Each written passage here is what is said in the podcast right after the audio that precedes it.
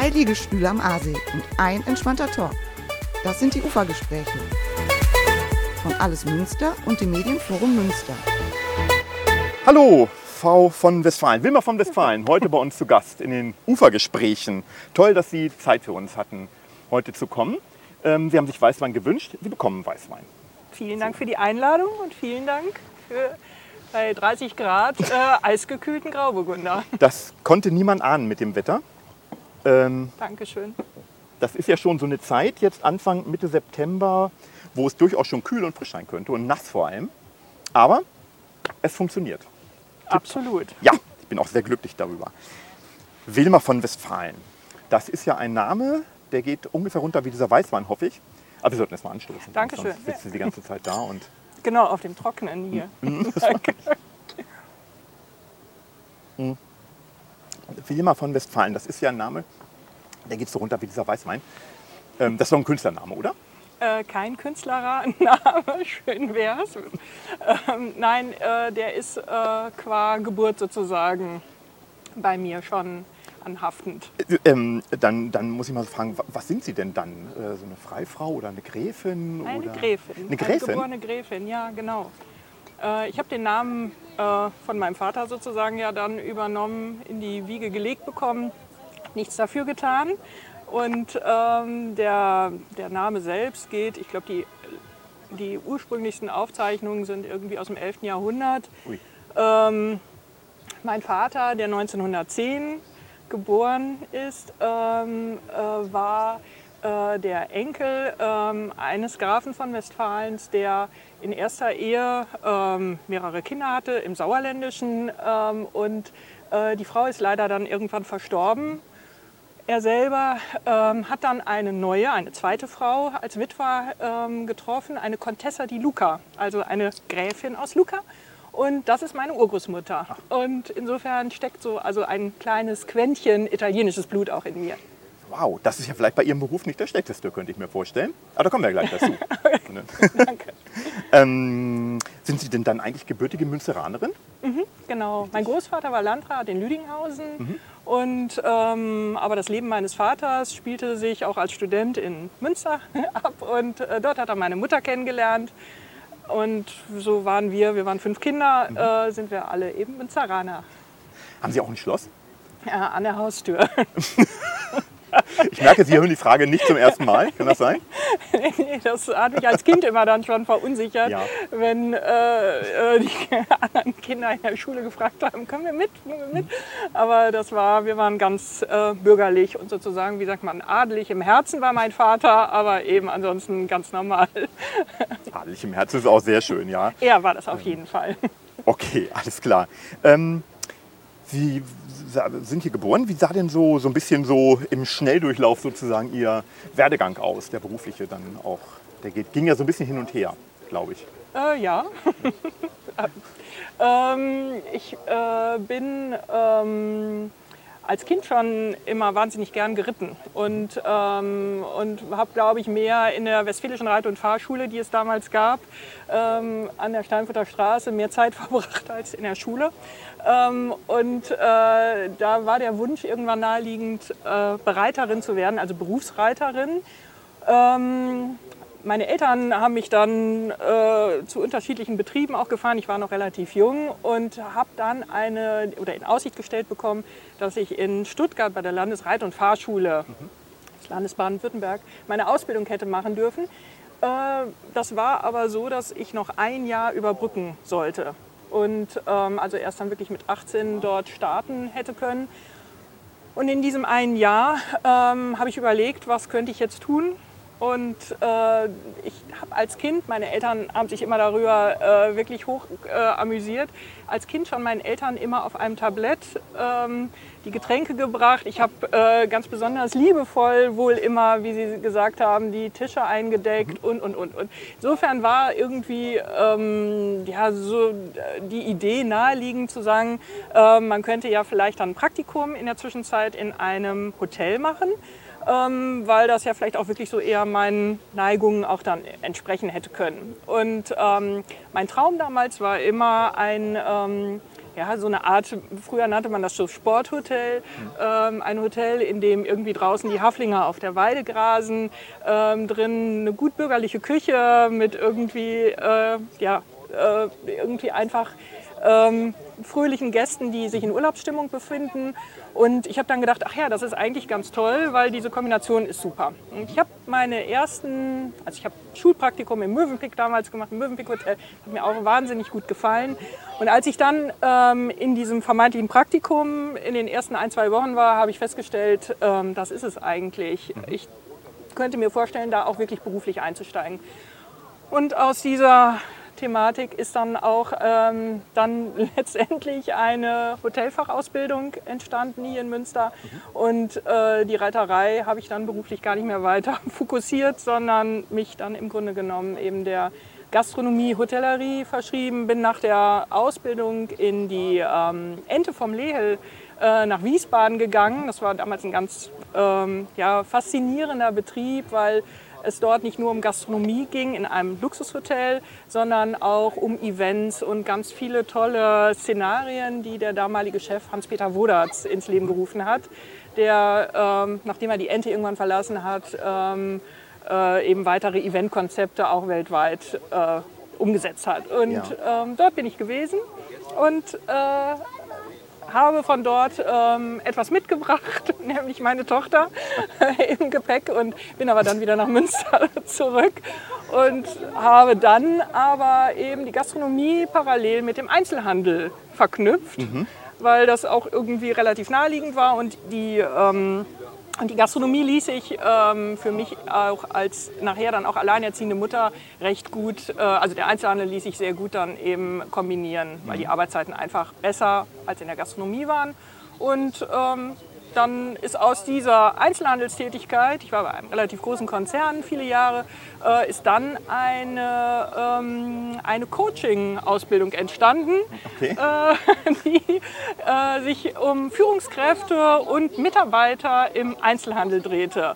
Und ähm, das habe ich auch einige Jahre gemacht und in der Zeit hat mein Mann den großen Kiepenkerl ähm, übernehmen wollen und ähm, da schloss sich dann wieder der Kreis. Ich ufer jetzt hier aus beim Nein, wir sind in die Ufergespräch. Ufergespräche, genau, das ist völlig normal hier. Und, ähm, und bin dann ähm, dort in den großen Kiepenkerl ähm, eingestiegen und ähm, ja, so ist also im Prinzip Back to the Roots seit vielen, vielen Jahren wieder mit einem Ausrutscher in den Einzelhandel. Okay. Ähm, der große Kiepenkerl, das müssen wir jetzt hier mal, wir haben ja Zuschauerinnen und Zuschauer aus Bochum, aus München, aus der ganzen Welt im Grunde genommen. Ganz kurz erklären, was das ist. Das ist ein Restaurant, auf jeden Fall. Können Sie das uns mal so ein bisschen beschreiben, das Restaurant, das da so ist? Ähm, wir haben das Glück, dass wir in dieser wunderschönen Stadt äh, wirklich an einem der aller, allerschönsten Plätze beheimatet sein dürfen. Und ähm, wenn man es jetzt so ganz sachlich formuliert, dann kann ich sagen, okay, wir haben draußen 140 Plätze, drin 150, haben noch im ersten Obergeschoss noch äh, die sogenannte Belle Etage, in die man auch mit etwa 80 Gästen äh, kommen kann. Und ähm, unser Schwerpunkt dort ist, dass wir ich glaube, ähm, sehr, ja, also sehr stark uns fokussieren eben seit jeher auf äh, Fleisch aus artgerechter Tierhaltung. Das ist also bei uns nicht erst so jetzt äh, nach irgendwelchen äh, Tönnies-Skandalen irgendwie entstanden, sondern das ist für uns eine Lebenseinstellung, ähm, das äh, Tierwohl an, an vorderste Stelle zu stellen. Wir ähm, haben also nur Lieferanten, die das sicherstellen und wirklich auch äh, gewährleisten können. Ähm, es ist bei uns so, dass wir versuchen, sehr, sehr stark uns regional und saisonal zu orientieren, was die, die Küche, die, die Zutaten anbetrifft. Und ähm, es ist so, dass wir ähm, uns sehr glücklich schätzen, dass wir so viele unterschiedliche Generationen bei uns bewirten dürfen. Das heißt also wirklich vom quasi wirklich ganz frisch geschlüpften Säugling äh, bis zum ja, 105. Geburtstag der Großmutter, äh, den wir ausrichten dürfen. Und das, was eben das wirklich Wunderschöne an unserem Beruf ist, dass wir eigentlich bei allen ja, bei den schönsten Dingen des Lebens. Beim ersten Date, wir dürfen äh, beim Kindergeburtstag, bei der Kommunion, bei ähm, der standesamtlichen Hochzeit, egal was es ist, ähm, der 90. Geburtstag, wir sind diejenigen, die genau dafür sozusagen die äh, Zutaten im wahrsten Sinne des Wortes liefern dürfen. Mm, das ist das, was, was uns, glaube ich, ähm, dort ausmacht. Und ähm, ich denke, wir sind ansonsten ähm, sehr äh, oder unterscheiden uns ähm, vielleicht von manchen Kollegenbetrieben insofern, als dass unsere Speisekarte, da ist dann mancher vielleicht auch überrascht und mhm. irritiert, aber sehr, sehr grün ist. Also wir haben im Moment einen Umsatzanteil tendenziell steigend von 42 Prozent vegetarisch-veganer Gerichte. Ähm, das ist äh, also wirklich sehr ungewöhnlich. ich selber bin seit, ja, inzwischen sind es glaube jetzt sieben Jahre Vegetarierin. Mhm. Ähm, und ähm, insofern ist das schon irgendwie, ich glaube, so eine Herzensangelegenheit von mir, den Tierwohl ähm, in den Vordergrund zu stellen und gleichzeitig aber eben auch Alternativen zu bieten, dass der Gast eben auch die Wahl hat, ob er nicht vielleicht dann doch ganz auf Fleisch oder Fisch verzichtet. Ja, das ist interessant. Das ist, glaube ich, auch etwas, was man, ähm, wenn man ihr, ihr Restaurant noch nicht kennt, wahrscheinlich auf den ersten Blick nicht vermutet. Ich glaube, so der Gedanke ist da, ja, das ist jetzt so westfälisch, was ja Kriebel mhm. Schnitzel genau. irgendwie und das war's. Mhm. Und ähm, solche Menschen werden überrascht bei Ihnen wahrscheinlich, ne? Ja, total. Aber ich, also, ich glaube, äh, dass das inzwischen eher dann so ein positiver Überraschungsmoment ist. Mhm. Was wir immer mal wieder verspüren, ist ähm, so eine, ja, eher, ähm, äh, ja, äh, vielleicht auch irgendwie ein Unverständnis, dass wir seit vielen Jahren auch keine Babytiere anbieten. Das heißt also, bei uns gibt es in der Osterzeit keinen Lamm. Rückenfilet unter der Kräuterküste oder irgendwie ein Wiener Schnitzel vom Kalb. Mhm. Ähm, auch da ähm, habe ich mich und meine Tochter, die ja mittlerweile auch seit vielen Jahren in der Geschäftsführung mhm. mittätig ist, zieht da genauso mit. Ähm, äh, schon ganz früh dafür entschieden, eben zu sagen, wir wollen uns da genau auch, ähm, auch wirklich abgrenzen, weil wir auch da einfach auch genau ähm, das nicht wollen. Aber viele Gäste, die äh, haben da kein Verständnis dafür und sagen, ich hätte aber gerne einen Wiener Schnitzel oder auch ein Lammrückenfilet. Ja, na gut, dann aber muss man gegebenenfalls doch woanders hingehen. Ne? Genau. Was würden Sie sagen, welche Fähigkeiten sollte man mitbringen, wenn man in der Gastronomie ja auch erfolgreich sein möchte? Mm, ich würde sagen, die Grundvoraussetzung ist, dass ich Menschen liebe.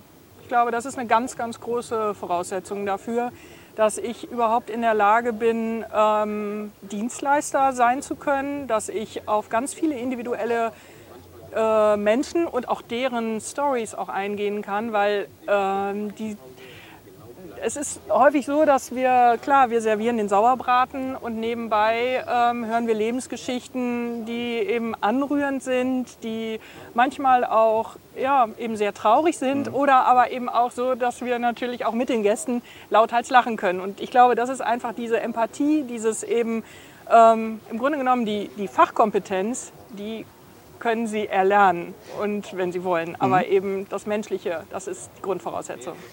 Sie haben da gerade äh, so ein paar Situationen beschrieben, wie Sie zum Beispiel auch mit den, mit den Gästen ähm, lachen oder es mhm. eben auch traurig wird.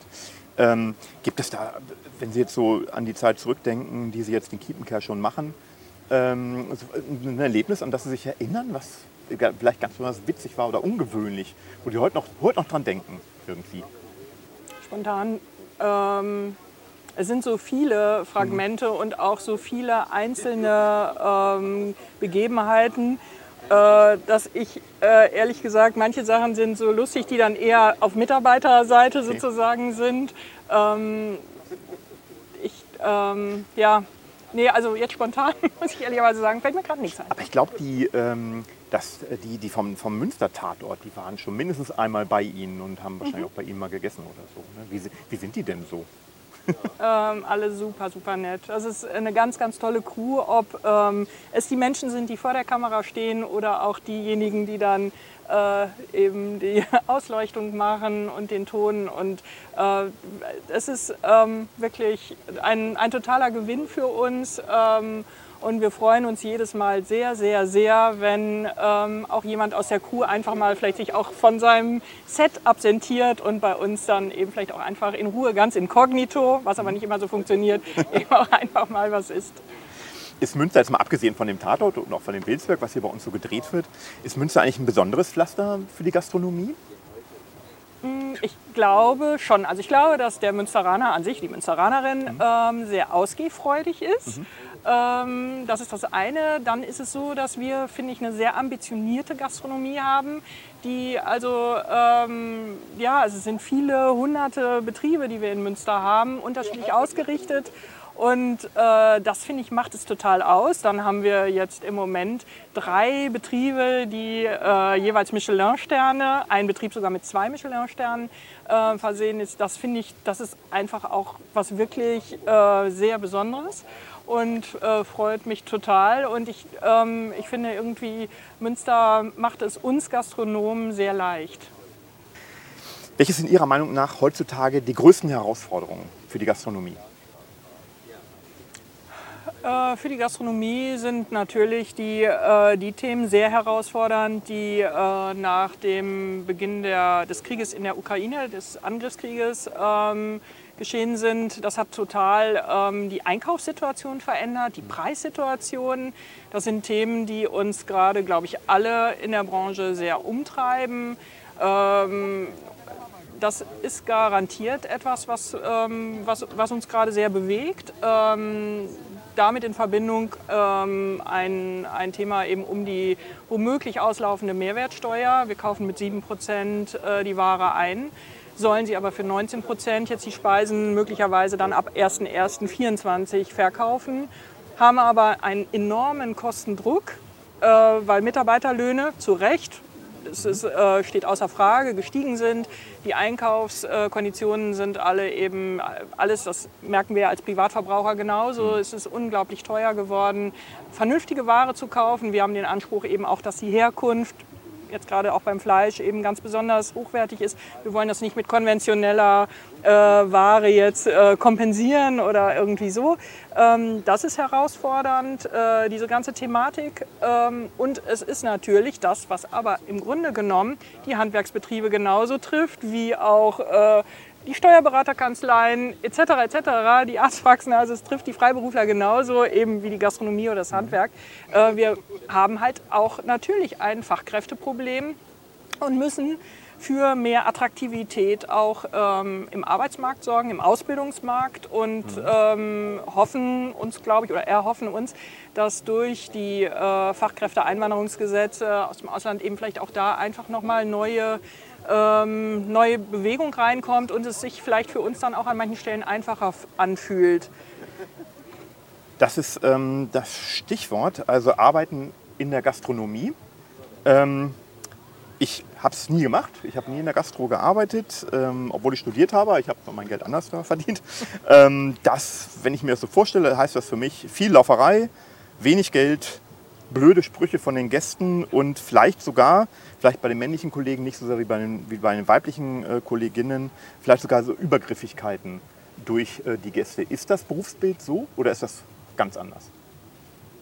Es kann, es kann, im Grunde kann es so auch mal sein. Aber ich würde nicht sagen, dass es davon geprägt ist, sondern es sind eigentlich eher, wie vorhin schon mal beschrieben, die schönen Momente, die das Berufsbild auch eben nähren. Und ähm, es ist äh, körperlich sind sie aktiv, sicherlich, aber sie haben ähm, eben auch eine ähm, wenn, äh, ich glaube, es ist so ein bisschen irgendwie wie, als wenn sie eben Teamsport betreiben. Bei uns läuft alles wie auch im Orchestralen ab. Also es gibt jemanden, klar, der das Ganze dirigiert, aber es äh, greift alles irgendwie ineinander. Das ist abends ein ganz, ganz schönes Gefühl dass sie sagen, ich habe XX ähm, Gäste glücklich gemacht. Ich habe zwar ähm, ein Trinkgeld bekommen, aber das Monetäre steht gar nicht so im Vordergrund, sondern die Wertschätzung unserer Gäste oder die der Gäste mhm. in unserer Branche. Es ist dieses eben, äh, sie haben uns einfach äh, den Abend total, wir sind mit irgendwie nicht so guter Laune gekommen und wir gehen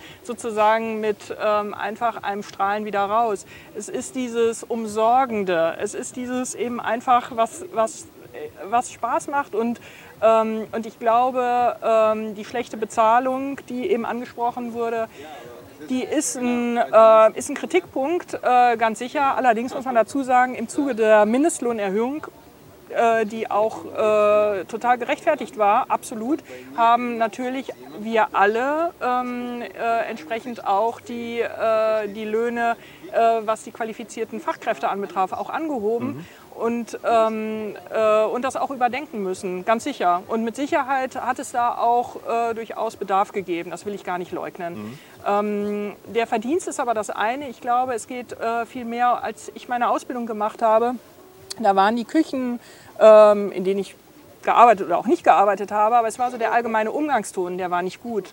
Der war von Geschäftsleitungsebene vielleicht nicht so gut, der war in den Küchen nicht so gut, da wurde rumgeraunzt, da war keine, keine Wertschätzung im Prinzip so vorhanden, wie man die heute vorfindet. Und ich glaube, die moderne Führungskultur, wie überall übrigens, glaube ich, betrifft einfach eben flache Hierarchien, ein wertschätzendes Gespräch, ähm, eine Arbeitszeitsaufzeichnung, die auf Sekunden runtergebrochen ist, ähm, ein vernünftiges, ähm, äh, ja, eben sehr ausgewogenes Arbeitsverhältnis, Work-Life-Balance, auch bei uns in der Branche, gerade zu der sehr anstrengenden, körperlich anstrengenden Tätigkeit auch zu der logistisch anstrengenden Tätigkeit, weil ähm, mal eben auch manchmal aus dem Kopf irgendwie ein Sechs-Personen-Tisch, äh, wer hatte noch ein Bier mhm. und wen soll ich wie nachher abbrechen.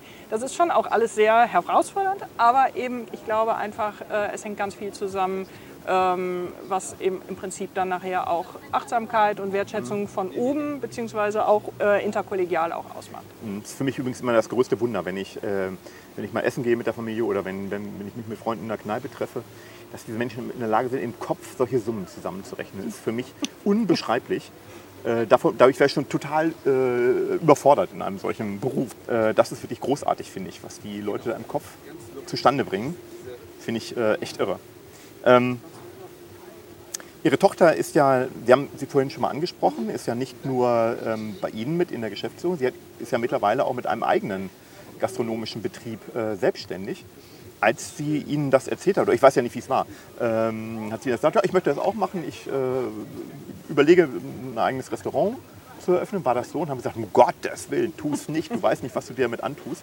Oder wie war das? Äh, das war insofern ganz witzig, als dass ähm, meine Tochter ist äh, Betriebswirtin und ähm, hat eigentlich während des Bachelors und auch während des Masters zu mir gesagt, Gastronomie mache ich definitiv nicht. Und ähm, zwischen Steuerrecht und ob die danach noch irgendwie, ich weiß nicht, noch ein Jurastudium draufsetzt, ähm, war eigentlich alles möglich. Und äh, sie hat aber dann irgendwie ähm, die Bachelorarbeit wie auch die Masterarbeit über ähm, nachhaltige Fischzucht geschrieben, mhm. ja. weil ihr das irgendwie so eine Herzensangelegenheit war. Und äh, irgendwie, ich glaube, diese beiden und vor allem auch die Masterarbeit nachher, äh, dieses Auseinandersetzen mit, äh, mit Themen äh, wie eben, wie, wie gestalte ich einen nachhaltigen Wareneinkauf in der Gastronomie vor allem, mhm. ähm, hat sie irgendwie dann doch wieder mehr auf das Thema Gastro gebracht. Und der erste Job, den sie ähm, nach dem Studium hatte, war in München für eine große Gruppe, ähm, eine Gastronomiegruppe, wo sie ähm, ein Konzept entwickeln durfte. Und ähm, dieses Konzept hieß Wilma Wunder. Oh. Und äh, sie hat ähm, äh, mit ähm, dieser, äh, dieser Unternehmensgruppe ähm, hat sie mehrere Läden eben eröffnet und ähm, hat aber dann irgendwann den Wunsch verspürt, von München wieder in die heimatlichen Gefilde mhm. zurückzukommen. Sehr zum äh, ja, Glück ihrer Mama, ja. die damit gar nicht gerechnet hatte, weil Regina immer so ein Reisetiger auch war. Mhm. Und, ähm, und sie kam äh, im Winter 2017 zu uns, war eigentlich eher nur so als Stopover gedacht. Mhm. Und aus dem Stopover ist dann ähm, eine Mitgeschäftsführerin äh, geworden die dann irgendwann gesagt hat, das ist super, dass wir hier so viele vegetarische Gerichte anbieten im großen Kiepenkerl und dass die mhm. Gäste das auch so toll finden. Aber ähm, was mich hier mega stört, ist, dass wir ja uns immer so total beschränken auf ähm, heimische Kräuter, auf Geschmacksrichtungen. Wir können nicht irgendwie einfach mal irgendwas äh, ein, ein, Schnitzel, ja, ein Schnitzel ist jetzt der falsche Ausdruck, aber mhm. also irgendwelche Gerichte, die vielleicht auch irgendwie ähm, israelischen Ursprungs mhm. sind, was auch immer. Sie selber eben immer so ähm, jemand, der sehr gerne fremde Küchen testet und um die Welt äh, fliegt oder auch nur einfach Europa irgendwie was äh, aufschnuppert, Ja. ähm, hat dann gesagt, ja, ähm, eigentlich wäre doch jetzt die Konklusion zu sagen, vegetarisch plus ähm, ja, so eine äh, fremde Weltküche. Und daraus entstand die Betschwester, Mhm. Ah, okay. die 2020 mitten zwischen den Lockdowns eröffnet wurde.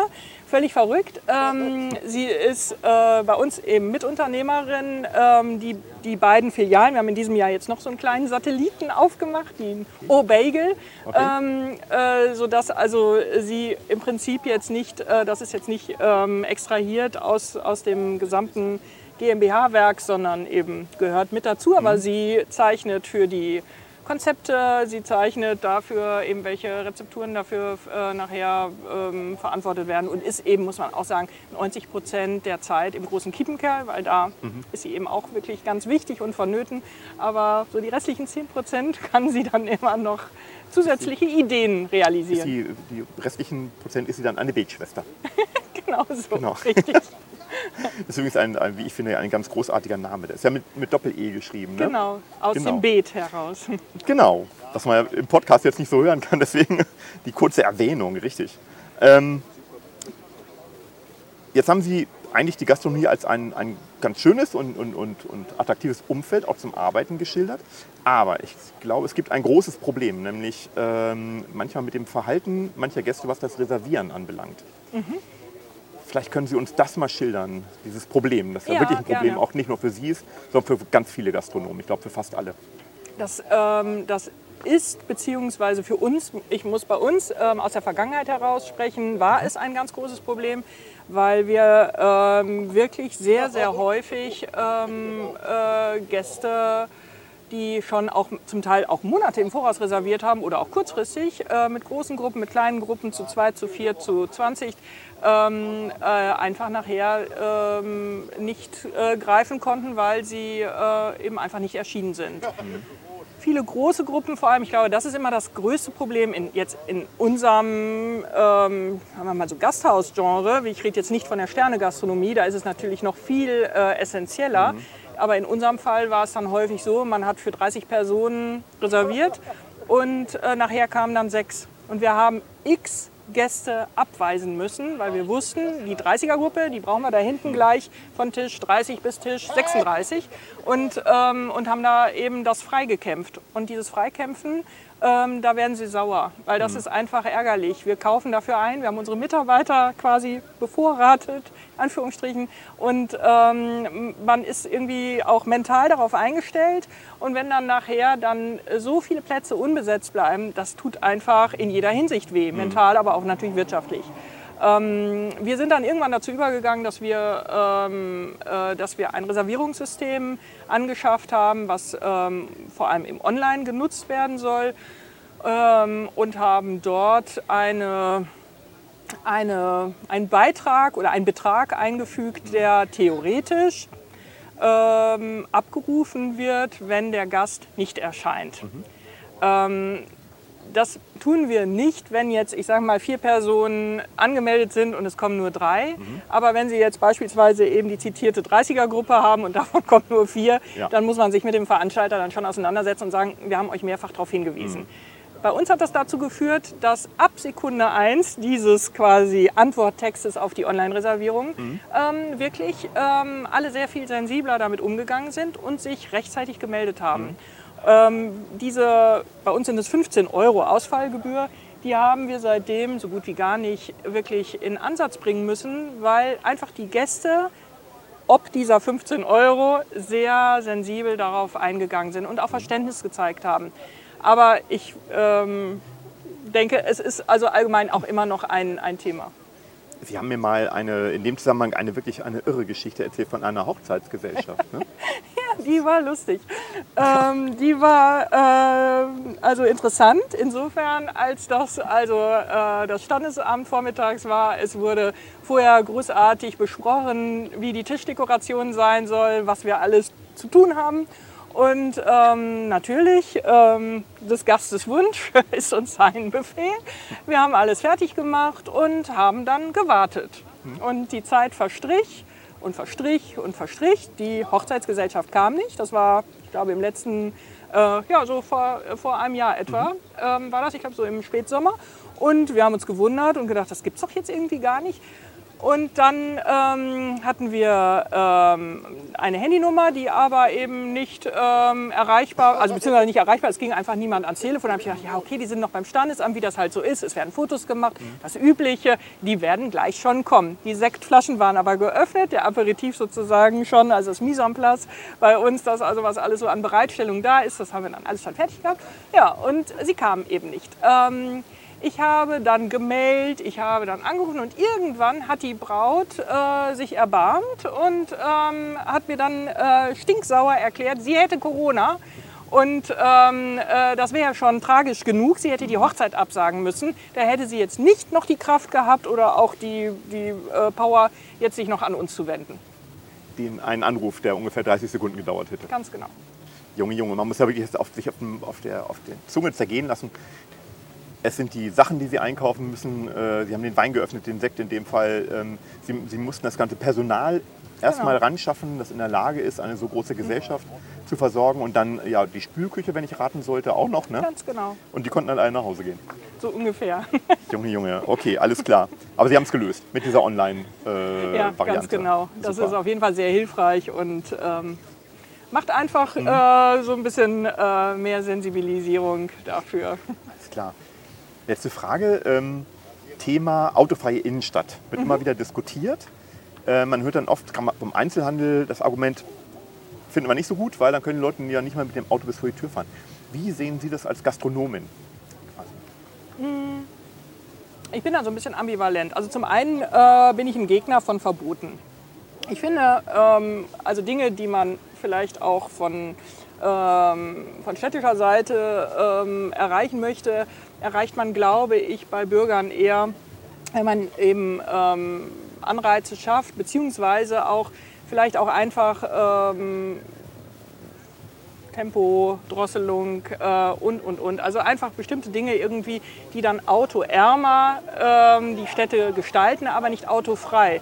Ähm, der Einzelhandel genauso, muss man sagen, wie auch wir Gastronomen ähm, äh, sind gerade in Münster. Ich kann jetzt ja immer nur hier für unsere Insel ähm, sprechen.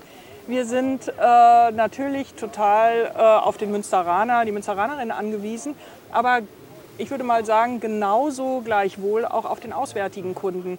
Und es gibt viele äh, Gäste, Kunden, die auch wirklich einfach gerne nach wie vor mit dem Auto in die Stadt kommen, solange der ÖPNV noch nicht ähm, derartig gut aufgestellt ist, dass man bestimmte äh, Wege auch wirklich zu jeder Tages- und auch quasi Nachtzeit erreichen kann. Und insofern ähm, glaube ich, irgendwie autoarme Innenstädte sind gut, autofreie Innenstädte. Ähm, Da fehlt noch die Infrastruktur. da fehlt dann auch die Infrastruktur und es ist auch, glaube ich, einfach so, äh, wenn man sich jetzt zum Beispiel in unserem Fall die Ludgerigstraße und die Seitstraße anschaut. Die sind ja reine Fußgängerzonen. Da fehlt ja der Fre- Frequenzverkehr, der Autoverkehr fehlt da. Auch die Belieferung ist da ja gar nicht. Aber sind das attraktivere Straßen beispielsweise als die Straßen, wo dann eben noch gemächlich ein Auto durchfährt? Ich glaube, das muss man sich für sich selber auch so einfach äh, irgendwie auch nochmal äh, überlegen. Okay. Herzlichen Dank, Wilma von Westfalen. Ein spannendes Gespräch über Gastronomie in Münster und ähm, dass es doch kein ganz schlechter Beruf ist, eigentlich in der Gastronomie tätig zu sein, zum Beispiel. Ich danke, dass ich hier sein durfte. Der Wein war vorzüglich und ähm, ja, vielen Dank für die schönen Fragen. Danke. Vielen Dank auch euch zu Hause fürs Zuschauen, fürs Zuhören. Ähm, folgt uns gerne bei YouTube auf dem Kanal von Alles Münster und auf den gängigen Podcast-Plattformen, Portalen. Macht's gut und bis bald wieder bei den Ufergesprächen.